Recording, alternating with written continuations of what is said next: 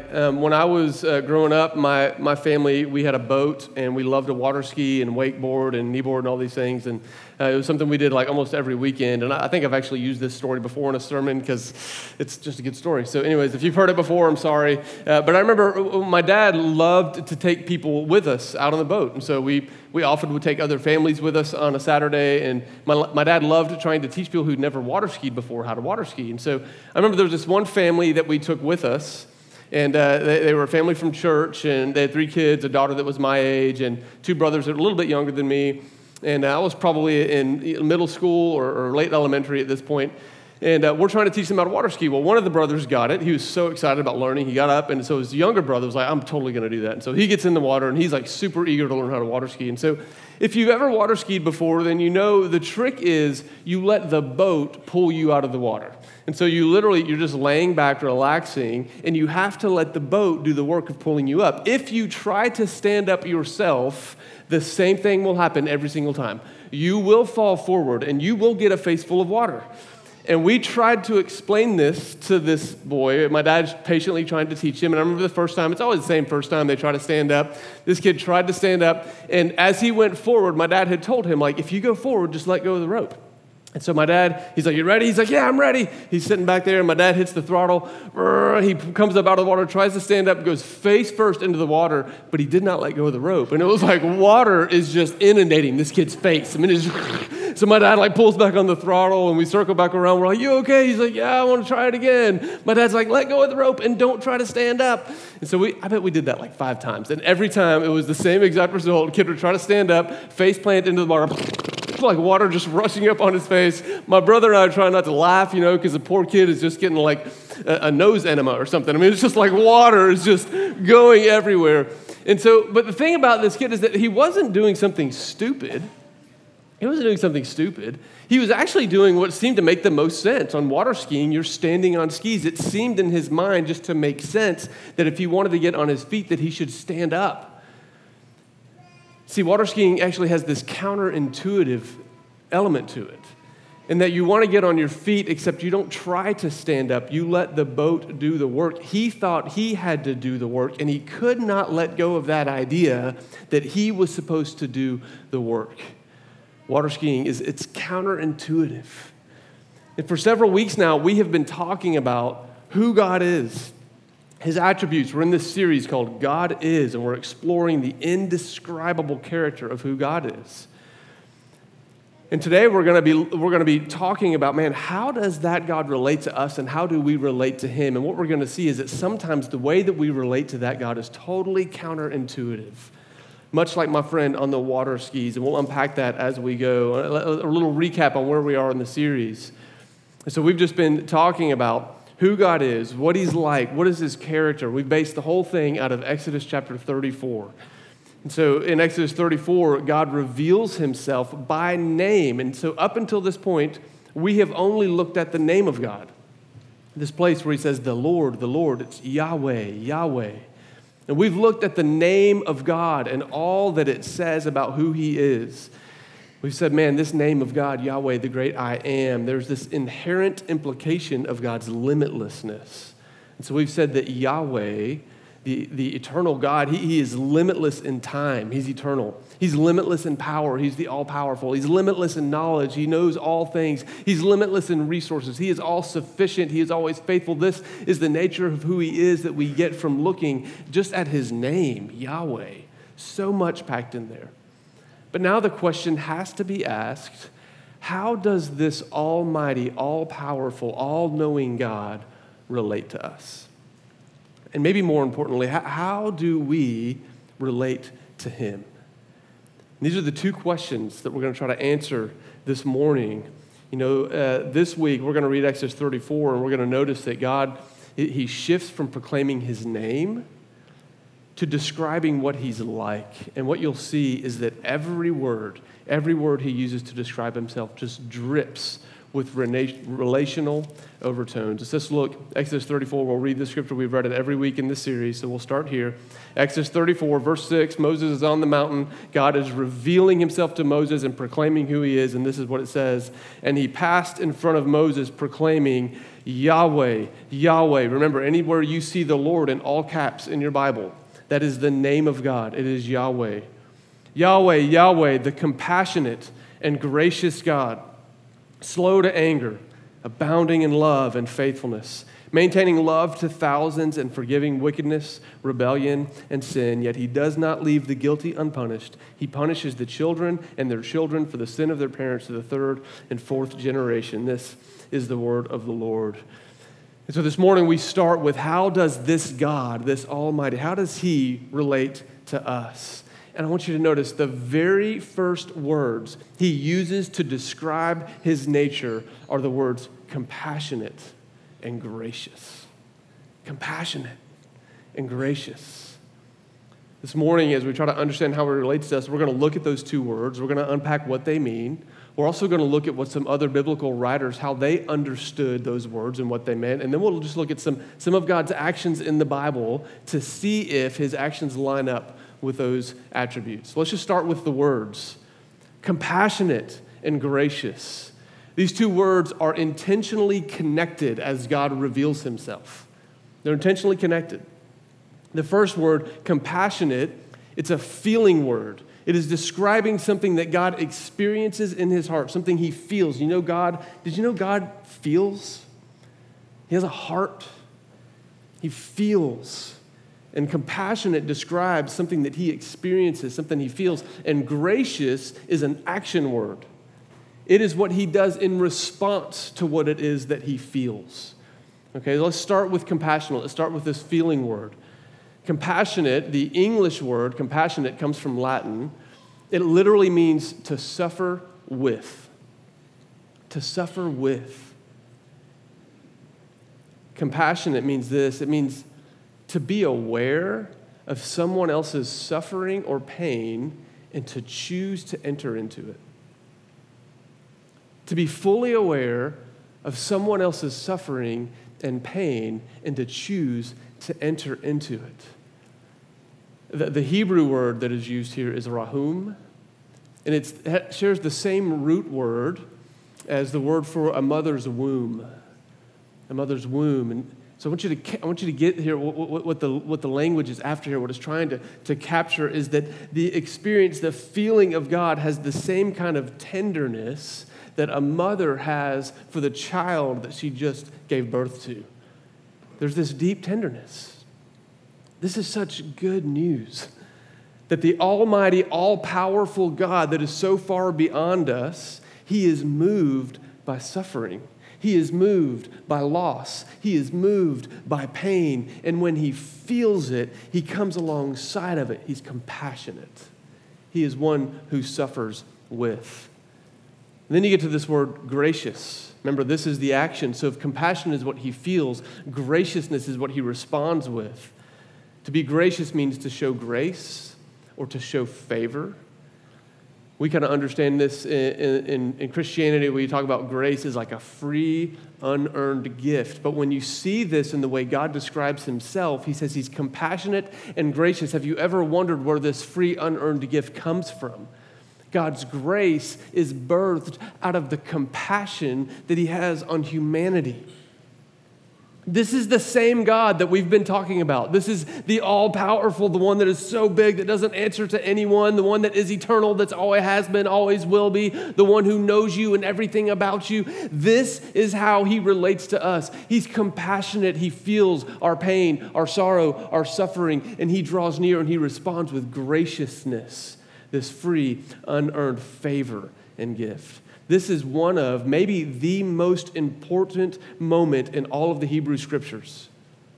This is where God gives humanity a self proclaimed description of what he is like. And he starts with this compassionate and gracious. There's a reason why the biblical writers throughout the rest of the Bible will quote this passage more than any other passage in the Bible. It's referenced more than any other passage in the Bible over and over again because they're reminding themselves of this attribute of God. So, one of the places that we see this quoted is in Psalm 103. So, if you have your Bibles, you want to turn to Psalm 103. And Psalm 103, it's written by David. Uh, David was a shepherd, he was a poet, he was a singer, He was also a warrior who would become the greatest king Israel knew, and he wrote many of the Psalms that we have. And in Psalm 103, he is trying to wrestle with the attributes of God, who he is, and what he's like. And I love, we're going to start in, in verse 7. This is what David says. He says, He made known, He is Yahweh. Yahweh made known His ways to Moses, His deeds to the people of Israel. The Lord is compassionate and gracious, slow to anger, abounding in love. These verses should sound familiar. This is literally just David quoting Exodus chapter 34. Keep reading, look at verse 9. He will not always accuse, nor will he harbor his anger forever. He does not treat us as our sins deserve. He does not repay us according to our iniquities. For as high as the heavens are above the earth, so great is his love for those who fear him. As far as the east is from the west, so far has he removed our transgressions from us. This is amazing. He says, he says, he says, beloved, the, the, the, the Almighty God, the all powerful God, He does not repay us according to our sins and our iniquities. He says He does not see that. He doesn't, that's not how He operates.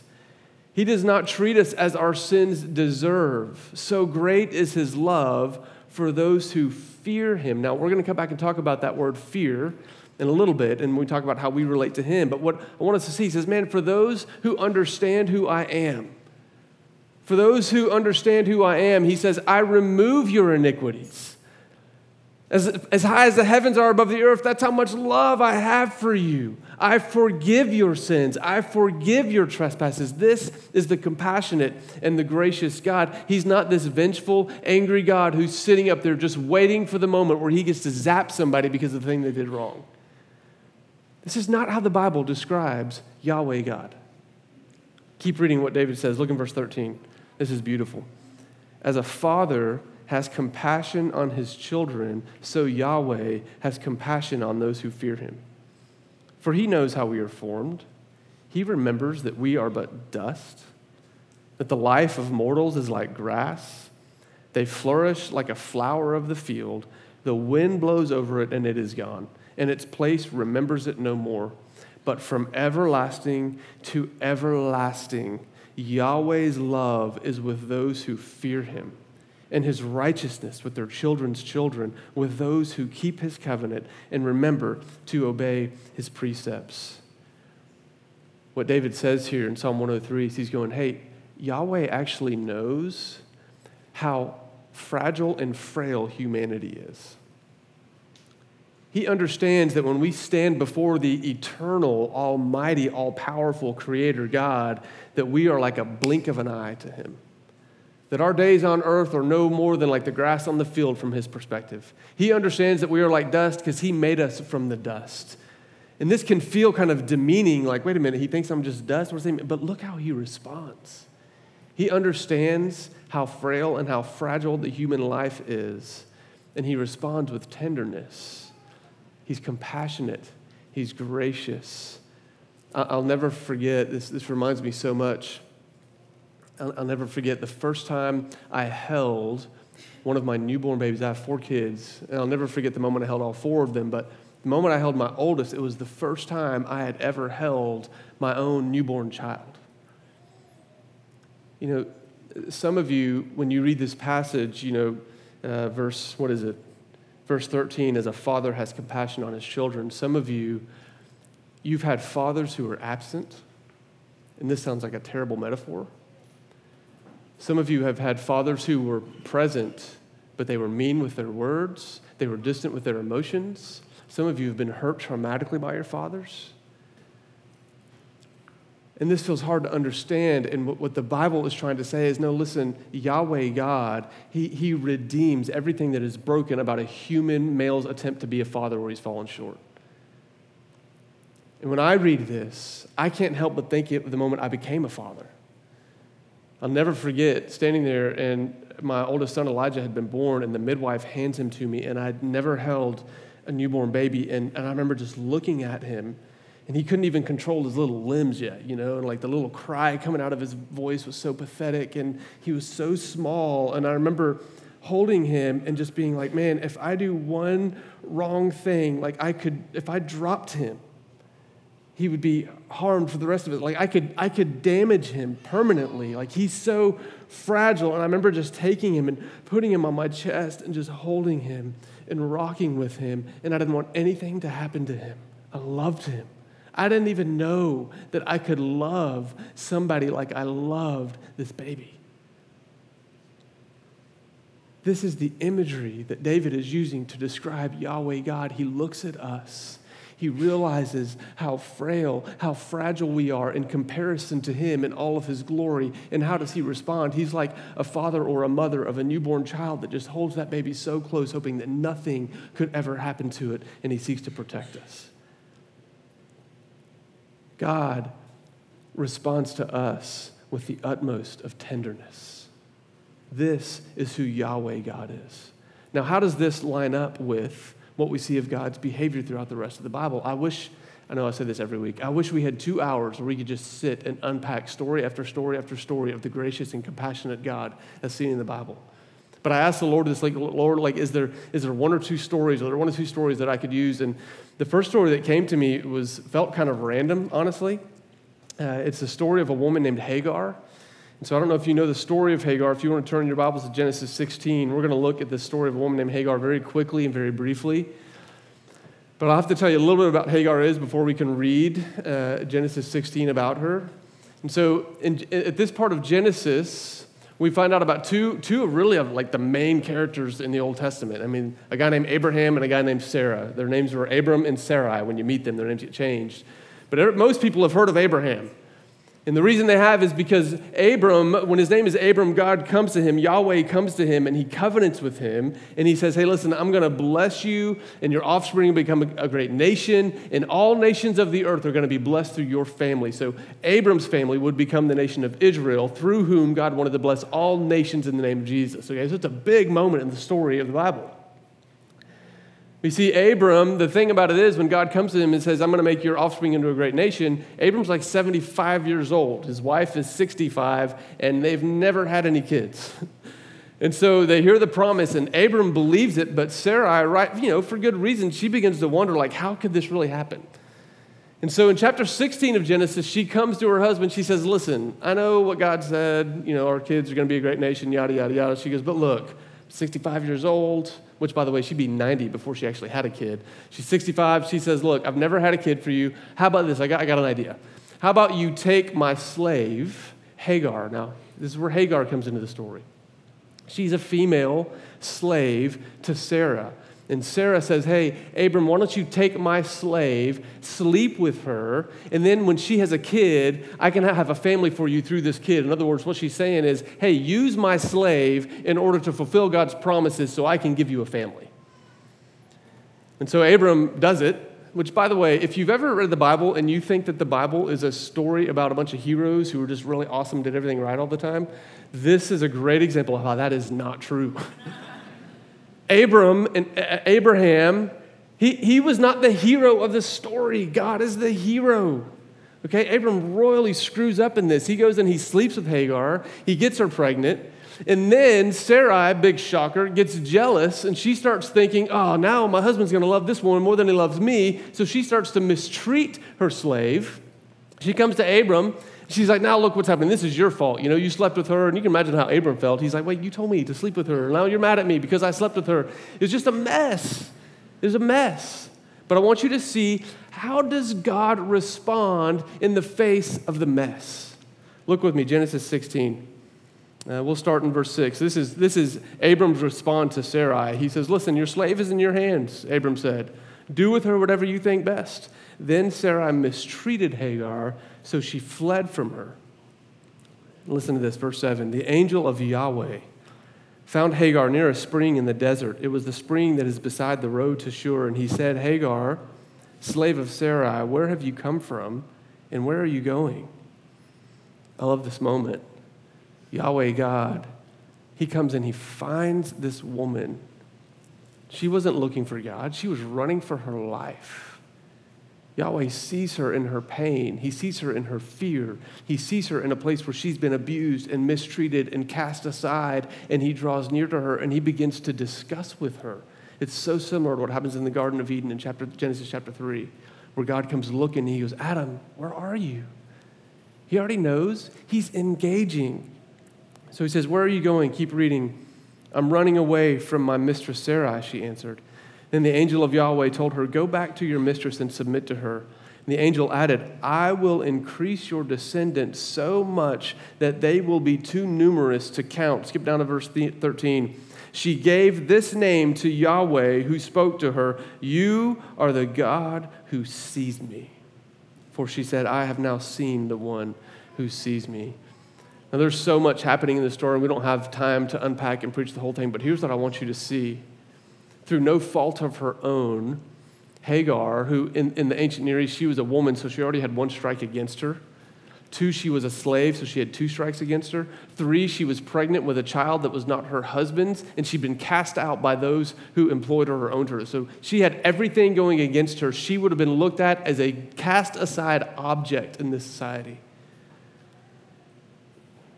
And how does Yahweh, the compassionate and gracious God, He looks for her? He finds her.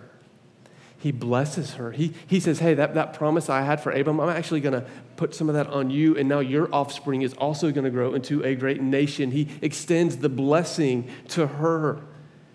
And then Hagar becomes the first person in the Bible to ascribe a name to God. Now, his name is Yahweh. But a lot of times throughout the Hebrew scriptures, when somebody has an encounter with God where they see who he is, they will put a name on him, which, which is a major deal in ancient culture. And God allows Hagar to give him a name, and the name is El Roi, the God who sees me.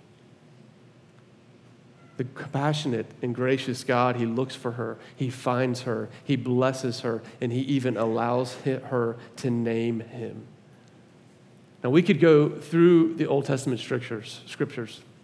We could find story after story after story like this of how the compassionate and gracious God, I mean, even the story that we're basing this series out of, when God reveals himself by this name in Exodus 34, if you were with us last week, you remember Israel had just broken their wedding vows, their covenantal vows with God on the day they made the covenant. Like they break the vows with him, and God responds by revealing himself as the compassionate and gracious God, and he renews the covenant with them. This is just who he is and you read through the scriptures, you see this over and over again. And by the time you get to the New Testament, you get the clearest picture of how does Yahweh God respond to the brokenness, the sin, the rebellion, the pain, the loss, and the sorrow of humanity. He's compassionate and he's gracious. Enter Jesus Christ onto the scene. Jesus is the perfect picture of a God who feels compassion and responds with graciousness. He draws all the way near. He comes into our pain. He puts on flesh and walks on the earth as Jesus Christ. God becomes man and walked amongst us. Now, we could just look at the whole life of Jesus and see over and over again how he is the compassionate and gracious God. But there's a little story that I love that happens in Matthew chapter 9. In Matthew chapter 9, we see Jesus living into the attributes of being compassionate and gracious. Matthew chapter 9, we're going to start in verse 35. this is a picture of Jesus. Jesus went through all the towns and villages, teaching in their synagogues, proclaiming the good news of the kingdom, and healing every disease and sickness. Now, here's what you need to know Jesus is traveling throughout villages that are outside of Jerusalem. Jerusalem would have been the center of religious life, of elite life in Israel society. Jesus goes to the outskirts, to the fringes, to the nobodies, to the cast asides. He goes to the people who were constantly told they were not worthy to come into God's presence, and Jesus goes to them. He teaches them. He heals their sick. He casts out demons. He proclaims good news about the God who is compassionate and gracious and has come near. So, this is what we see happening in Matthew 9. Jesus is traveling around, he's healing, he's doing all these wonderful things. Look at verse 36.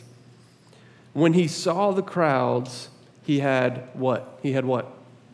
Compassion on them because they were harassed and helpless like sheep without a shepherd. I love this moment. Jesus looks out and he sees hordes of people coming towards him because he's been showing mercy, he's been healing, he's been doing wondrous things. And most people I know, if they've been doing these things and they look up and they see a horde of people with all kinds of problems, all kind of brokenness, all kind of sin, all kinds of sickness, all kinds of illness coming towards him, it'd be like, oh, what have I done? What have I gotten myself into? Oh, I got to get out of here. Not Jesus. Jesus looks at them. He sees that the religious leaders who are supposed to bring them closer to God have shunned them. He has compassion on them because they are harassed and helpless. And look how he responds, verse 37. Then he says to his disciples, The harvest is plentiful, but the workers are few. So ask the Lord of the harvest, therefore, to send out workers into his harvest field. Jesus sees the crowds, he has compassion, he responds not by running away, but first by hitting his knees. He's like, guys, we got to pray. He brings his disciples in, we got to pray to my Father and ask him to raise up workers. If you read on in chapter 10, he begins to take his disciples and send them out two by two to go and minister to this crowd of people that are harassed and helpless. This is a picture of how God responds, how He relates to us. He feels compassion. He experiences our suffering, our pain, our, our places of loss, our places of sorrow. He feels it and He draws near and He responds with graciousness. He steps into it. And He gives the thing that none of us deserve His unconditional, unmerited love and forgiveness.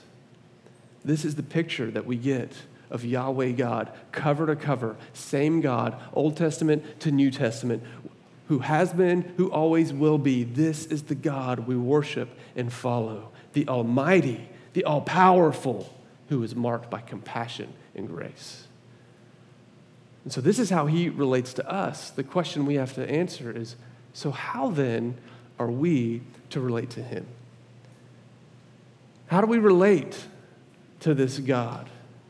Who is the Almighty, the All Powerful. And this is where we come back to that counterintuitive thing I was talking about at the very beginning.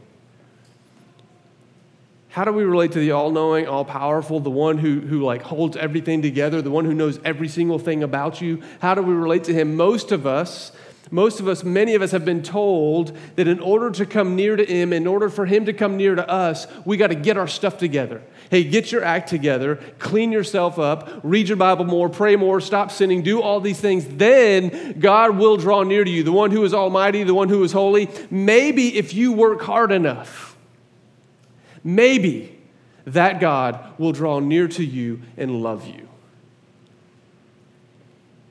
But you see, these efforts that we go through in order to feel like we're good enough for God, it's like trying to stand up on water skis it gets harder than it should be, and you end up getting a water full of face, a, face full of water.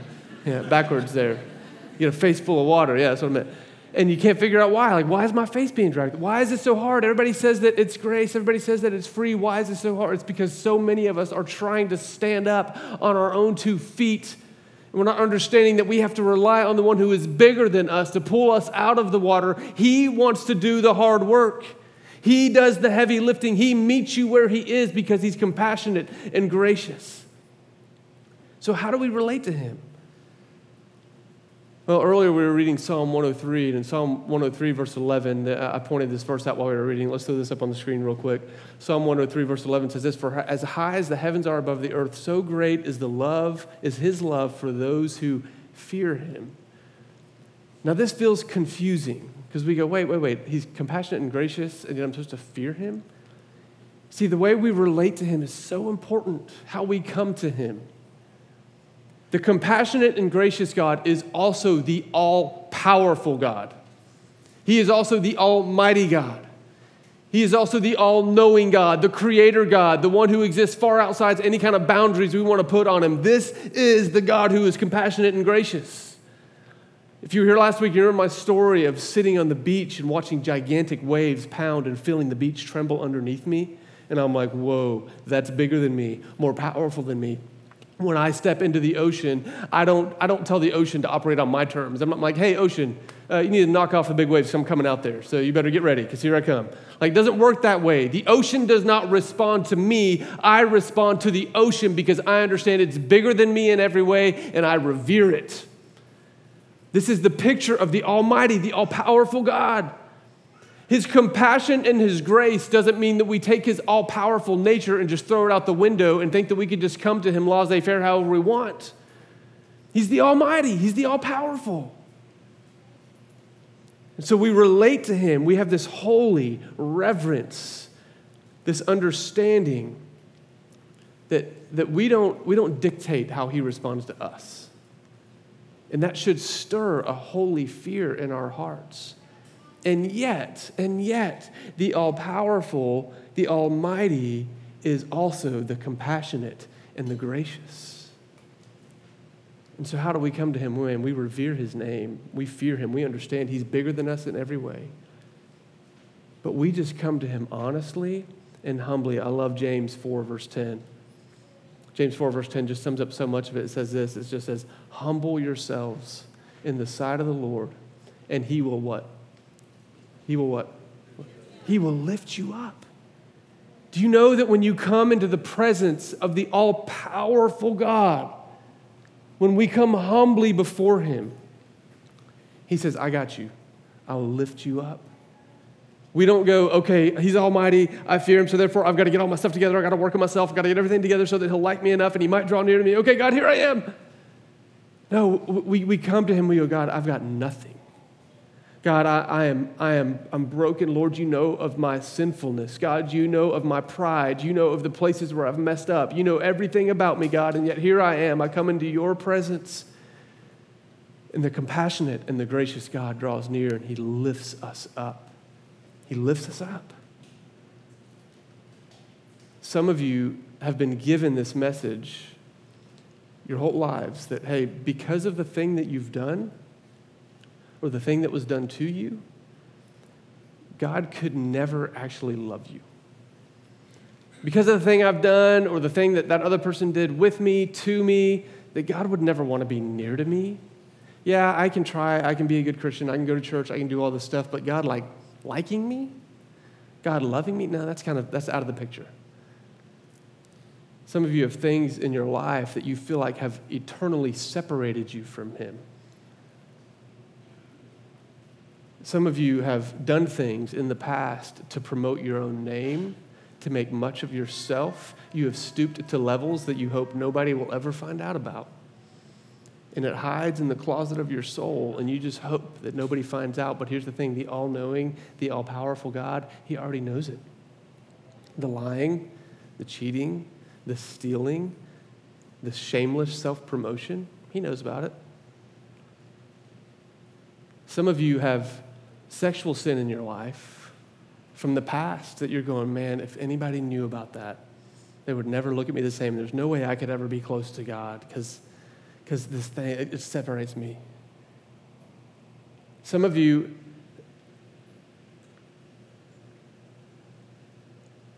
some of you in here have been through things that you're, nobody could even understand. It's not, it's not their story. Some of you, some of you have had abortions and you're like, man, the church has told me that God hates me. And so it stays hidden in your life. In this hidden barrier that you think defines you, you feel like God could never actually love you, draw near to you, care about you. And that lie just stays on you. Even though you're in Christ, even though you've become a Christian, it's still this lie that just haunts you. We carry these lies around with us. And the enemy, our enemy, just wants to go, yeah, he's the all powerful, he's the almighty. He could never love you because of whatever. And God replies, He says, I am Yahweh, the almighty, the all powerful, and I am a compassionate and gracious God. I see the pain you've felt. I see the sin you've committed. I see the shameful things you've thought and have done. I see it all. Just come to me. He says, Come to me. You see, Jesus didn't come to earth to give us some moral lessons. Jesus was God in the flesh because God, in his compassion, saw the suffering of humanity and he took the suffering on himself. Jesus, who did nothing, took all suffering on himself. He crawled up on a cross, was nailed to a cross, died a humiliating, agonizing death where he had been betrayed and forsook by everyone he thought loved him. And then he conquered death and resurrection. Why did he do this? He did this because the, Yahweh is compassionate. He feels your pain, he sees your suffering, he sees your loss. How does he respond? He draws near with full grace. He loves you. Stop trying to earn it. You can't earn his love. You can't earn his forgiveness. You can't earn his favor. He feels and he responds through Jesus to offer you an eternal love that never, never fades away. This is why the gospel of Jesus is such good news. Because it does not sacrifice the glory and the wonder and the power and the might of God while still holding on to his compassion and his grace and his mercy and his healing and his forgiveness. This is why we take communion every single week. When we take communion, we come to juice and a piece of bread. And it's this reminder the bread is the body of Jesus, the, the juice the, is the blood of Jesus. It reminds us that our Yahweh God, the Almighty, is a compassionate and a gracious God who poured out his own blood on our behalf to show us, he went to the furthest length possible to show us how he relates to us. And he invites us. He says, Come. Come humbly. Come with reverence. Come humbly before me. I love you. I see your pain, and I've drawn near to you. And so this morning, we're going to do what we do every single week. We're going to take communion with one another. And as we do that, I, I want us to just do a couple things. We have a slide that we're going to put up here for communion, and there's just two simple prompts for you. Okay, and the first one is this: is just to to thank God Thank Him for being compassionate, for being gracious. Thank Him for loving you despite anything else in your life. And then take the body and the blood of Jesus and give Jesus glory and credit and honor. But then the second is this just a simple question for us to wrestle with. Where in your life do you struggle to believe this is true? Where do you struggle to believe that His compassion and His grace is for you? As you take communion, you can discuss, pray for one another. Um, if you need prayers, there'll be some of us at the respond band over there. We'd love to pray with you, encourage you. The compassionate and gracious God loves you and he sees you. I'm going to pray for us, and then we're going to move into a time of communion together. We love you, Lord. I thank you, Father, that you are compassionate. You see all the way in to our hurting hearts. You see all the way into our places of failure, our places of weakness. You see all the way in. And through Jesus, you respond with compassion with grace. Lord, this morning as we take the bread and the cup, would you minister amongst us through your Holy Spirit? And I just ask if there's any place where we are being bound by lies about how you see us, would you, would you just break those lies this morning, Lord? Break them. Help us to draw nearer to you as we break bread and as we take the cup together. We love you, Lord, and pray this in Jesus' name. Amen.